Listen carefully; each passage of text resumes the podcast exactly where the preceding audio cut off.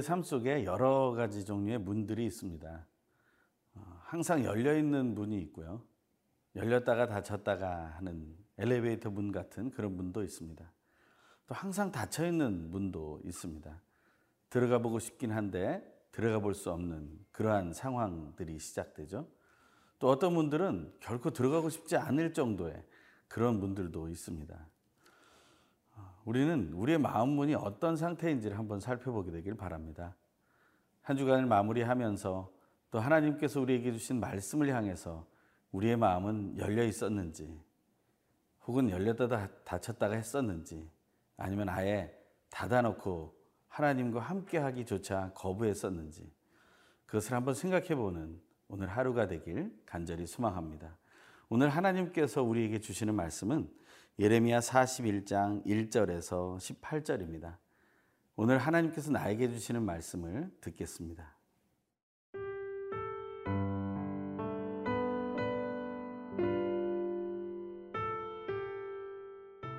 예레미야 41장 1절에서 18절 말씀입니다.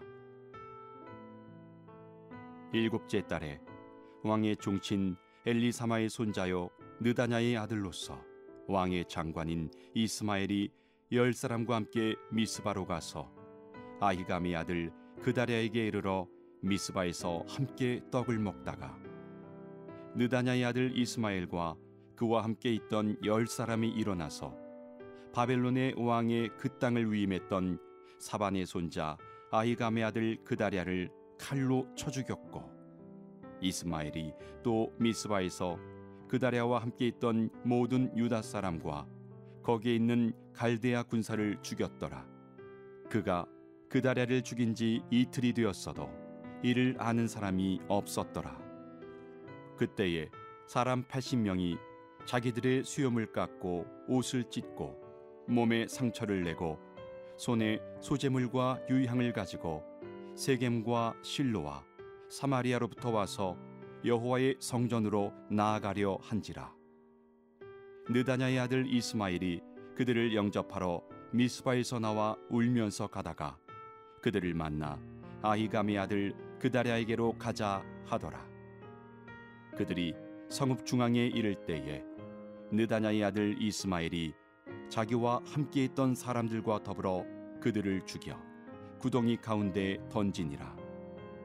그 중에 열 사람은 이스마엘에게 이르기를 우리가 밀과 보리와 기름과 꿀을 밭에 감추었으니 우리를 죽이지 말라 하니 그가 그치고 그들을 그의 형제와 마찬가지로 죽이지 아니하였더라.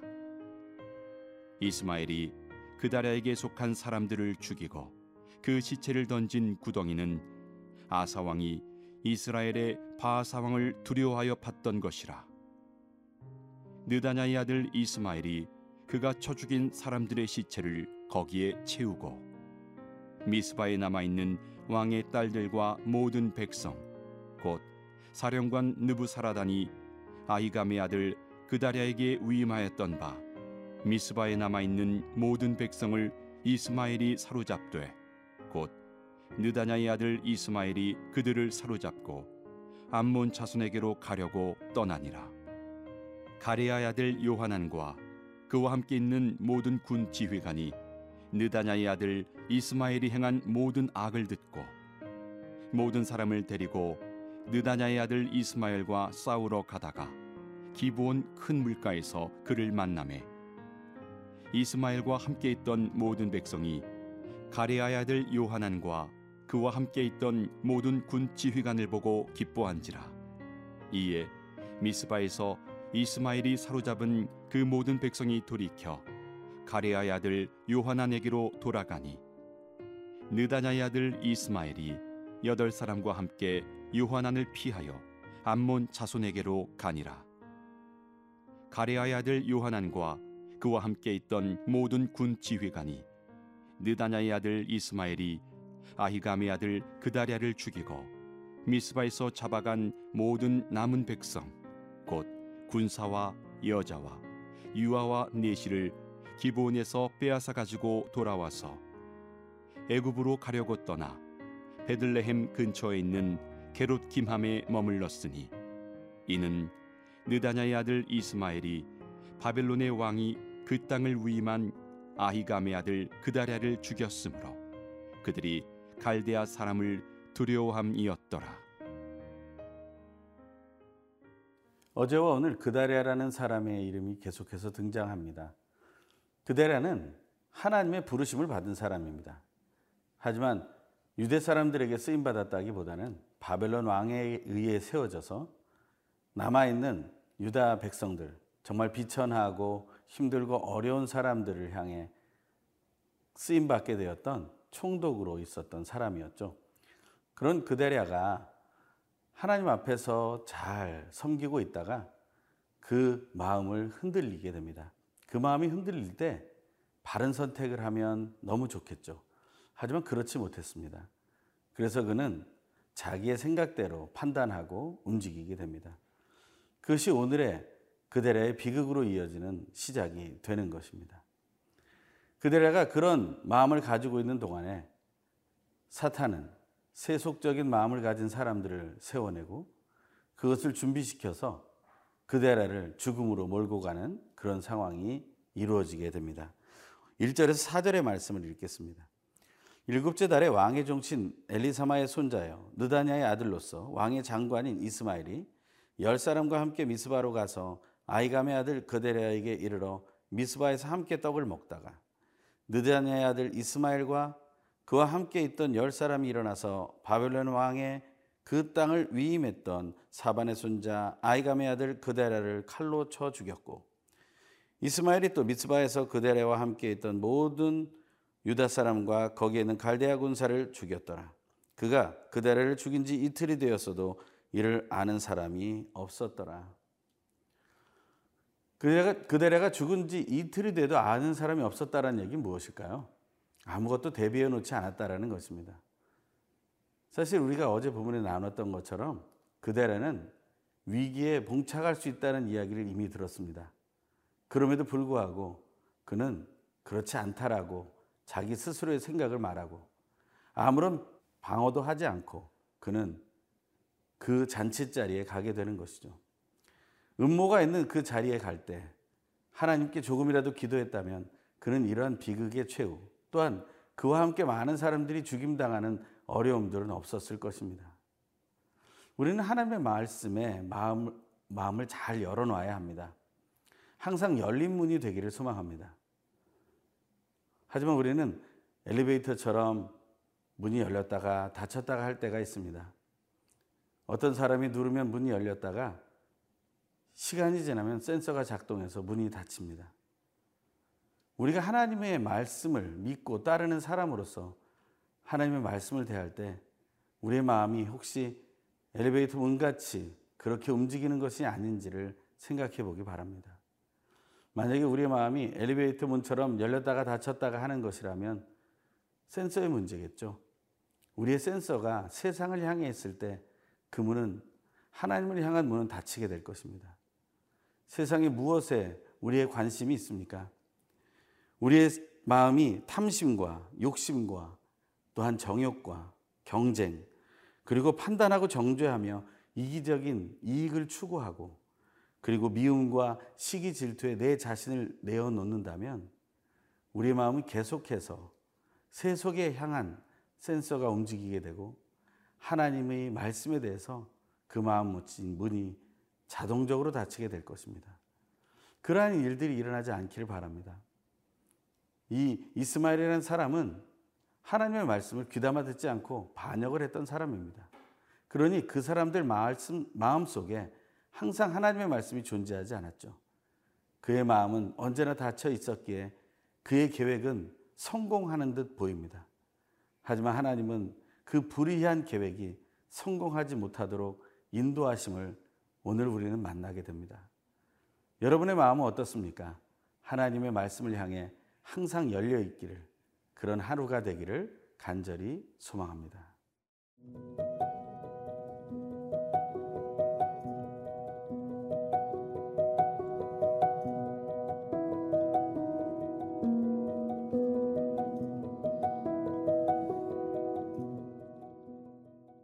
하나님의 말씀에 대해 그 마음을 온전히 닫고 있던 그런 이스마엘이라는 사람은 도대체 어떤 태도를 보이고 있습니까? 그는 하나님이 세웠던 그대라는 사람을 살해합니다. 하지만 그것이 왕의 명령이었다는 것을 기억하고 자기는 만족했을 것입니다. 사명을 완수한 것이죠. 하지만 이스마엘의 마음은 그렇게 정결하지 않은 것 같습니다. 오늘 본문 8절의 말씀입니다. 그 중에 열 사람은 이스마엘에게 이르기를 우리가 밀과 보리와 기름과 꿀을 밭에 감추었으니 우리를 죽이지 말라 하니 그가 그치고 그들을 그의 형제와 마찬가지로 죽이지 아니하였더라. 이스마엘은 지금 거래를 하고 있는 것입니다. 여기 나온 열 사람은 성읍에 있었던 사람, 그들의 함께 있었던 사람 중에 열 사람을 살려주었다라는 것이죠. 그러면서 그는 거래를 하며 그들에게서 좋은 것을 받아서 자기가 취하려고 한다는 것입니다. 그들을 죽였으니 이제는 자기가 취할 것은 취해도 된다라고 생각하는 것이죠. 우리가 하나님의 사람으로 그리스도인으로 살아갈 때 우리가 해야 할 일을 했다고 해서 그 외에 다른 것들을 내가 얻을 수 있다라고 생각하는 마음들이 없기를 간절히 바랍니다.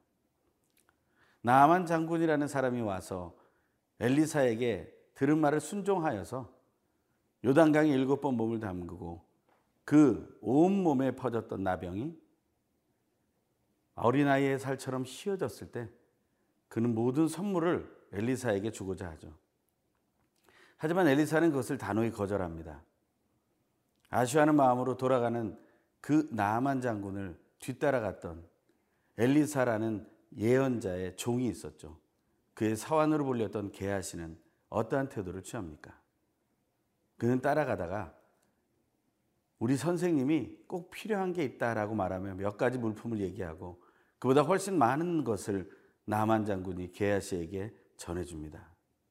이 게하시는 그것을 자기 집에 숨겨놓고 아무 일도 없었던 것처럼 엘리사를 향해 가죠. 엘리사는 물어봅니다. 게하시 어디에 갔다 왔느냐? 그는 아무런 대답을 하지 않습니다. 그때 엘리사는 하나님을 속인 것에 대한 징벌이 임하는 것을 말하죠. 나만에게 있었던 그 온몸에 퍼진 나병, 그 한센병이 바로 게하시에게 임한 것입니다. 사람들이 하나님의 일을 감당했다고 해서 그것으로 인해서 만족해서는 안 됩니다. 그것을 또한 추구하면서 나의 것을 얻으려고 해서도 안 됩니다. 그 이스마엘은 결국 어떻게 됩니까? 자기는 임무를 완수하고 성공적인 귀향을 하는 것처럼 보였지만 그에게도 비극이 있게 됩니다. 오늘 본문의 말씀 16절에서 18절의 말씀을 읽겠습니다. 가레의 아들 요하난과 그와 함께 있던 모든 근 주의관이 느다냐의 아들 이스마엘이 아이감의 아들 그다레를 죽이고 미스바에서 잡아간 모든 남은 백성 곧 군사와 여자와 유아와 내시를 기브온에서 빼앗아 가지고 돌아와서 애굽으로 가려고 떠나 베들레헴 근처에 있는 게롯 기함에 머물렀으니 이는 느다냐의 아들 이스마엘이 바벨론의 왕이 그 땅을 위임한 아이감의 아들 그다레를 죽었으므로 그들이 갈대아 사람을 두려워함이었더라. 오늘 본문에 나오는 이 요하난과 군사들은 어떤 일을 합니까? 17절에 이집트로 가려고 떠났다고 했습니다. 하나님이 원하시는 것은 예루살렘 성에 머물며 그 남은 비천한 사람들을 돌보는 것입니다. 그대레가 죽었지만 그 후의 일을 같이 나누었어야 하는 것이죠. 하지만 그들은 그렇게 하지 않습니다. 이스마엘도 성공적인 귀환을 하지 못했고 이 요한안도 선을 행한 것 같지만 자기의 뜻대로 하다가 모든 것이 뒤틀어지게 됩니다. 하나님의 말씀을 순종하는 것이 우리가 해야 할 일입니다. 하나님이 계신 곳이 가장 안전한 곳입니다. 하나님이 정해주신 곳이 그것이 바벨론이면 그곳이 가장 안전한 곳이고 그것이 예루살렘이면 예루살렘이 가장 안전한 곳입니다. 이 코로나19 상황 속에서 우리는 어디에 있어야 합니까? 우리는 하나님 아버지와 예수 그리스도 성령님 안에 있어야 합니다. 그것을 기억하며 하나님을 온전히 찾아가는 하루 되길 간절히 소망합니다.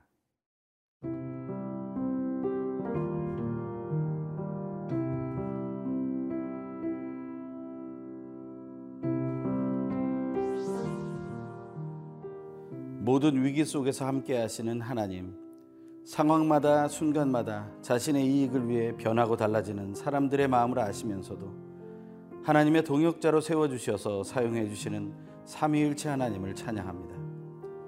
신실하신 성령 하나님 안에서 예수님께서 걸어가셨던 십자가의 길을 따라가게 하시고 세속적인 목표에 매이지 않고 하나님의 말씀에만 순종하길 원합니다. 오늘도 믿음의 생활을 하는 동안 만나게 될 하나님의 사람들과 서로 믿음으로 받아주고 서로 존중하고 사랑함으로 나의 의와 나의 이익을 위해 살지 않고 오직 하나님의 영광을 위해 살았다고 고백하는 하루 되길 소망합니다. 연약한 우리를 오늘도 사랑으로 품어주시는 예수님의 이름으로 기도드립니다. 아멘.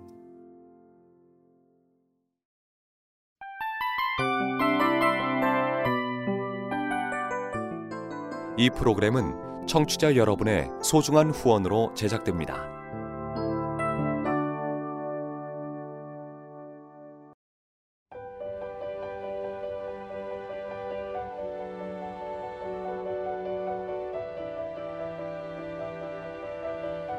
세상에는 수많은 교회들이 있지만 더 깊이 있는 말씀 강해를 찾기 위해 크기로만 교회를 선정하지 않습니다. 보다 좋은 영적 콘텐츠를 더 많이 나누기 위해 방송비를 받지 않습니다. 1년 365일 복음만 전하고 싶어서 우리는 광고를 하지 않습니다. 온누리의 복음을 땅끝까지 CGN TV와 함께 땅끝 선교사가 되주세요.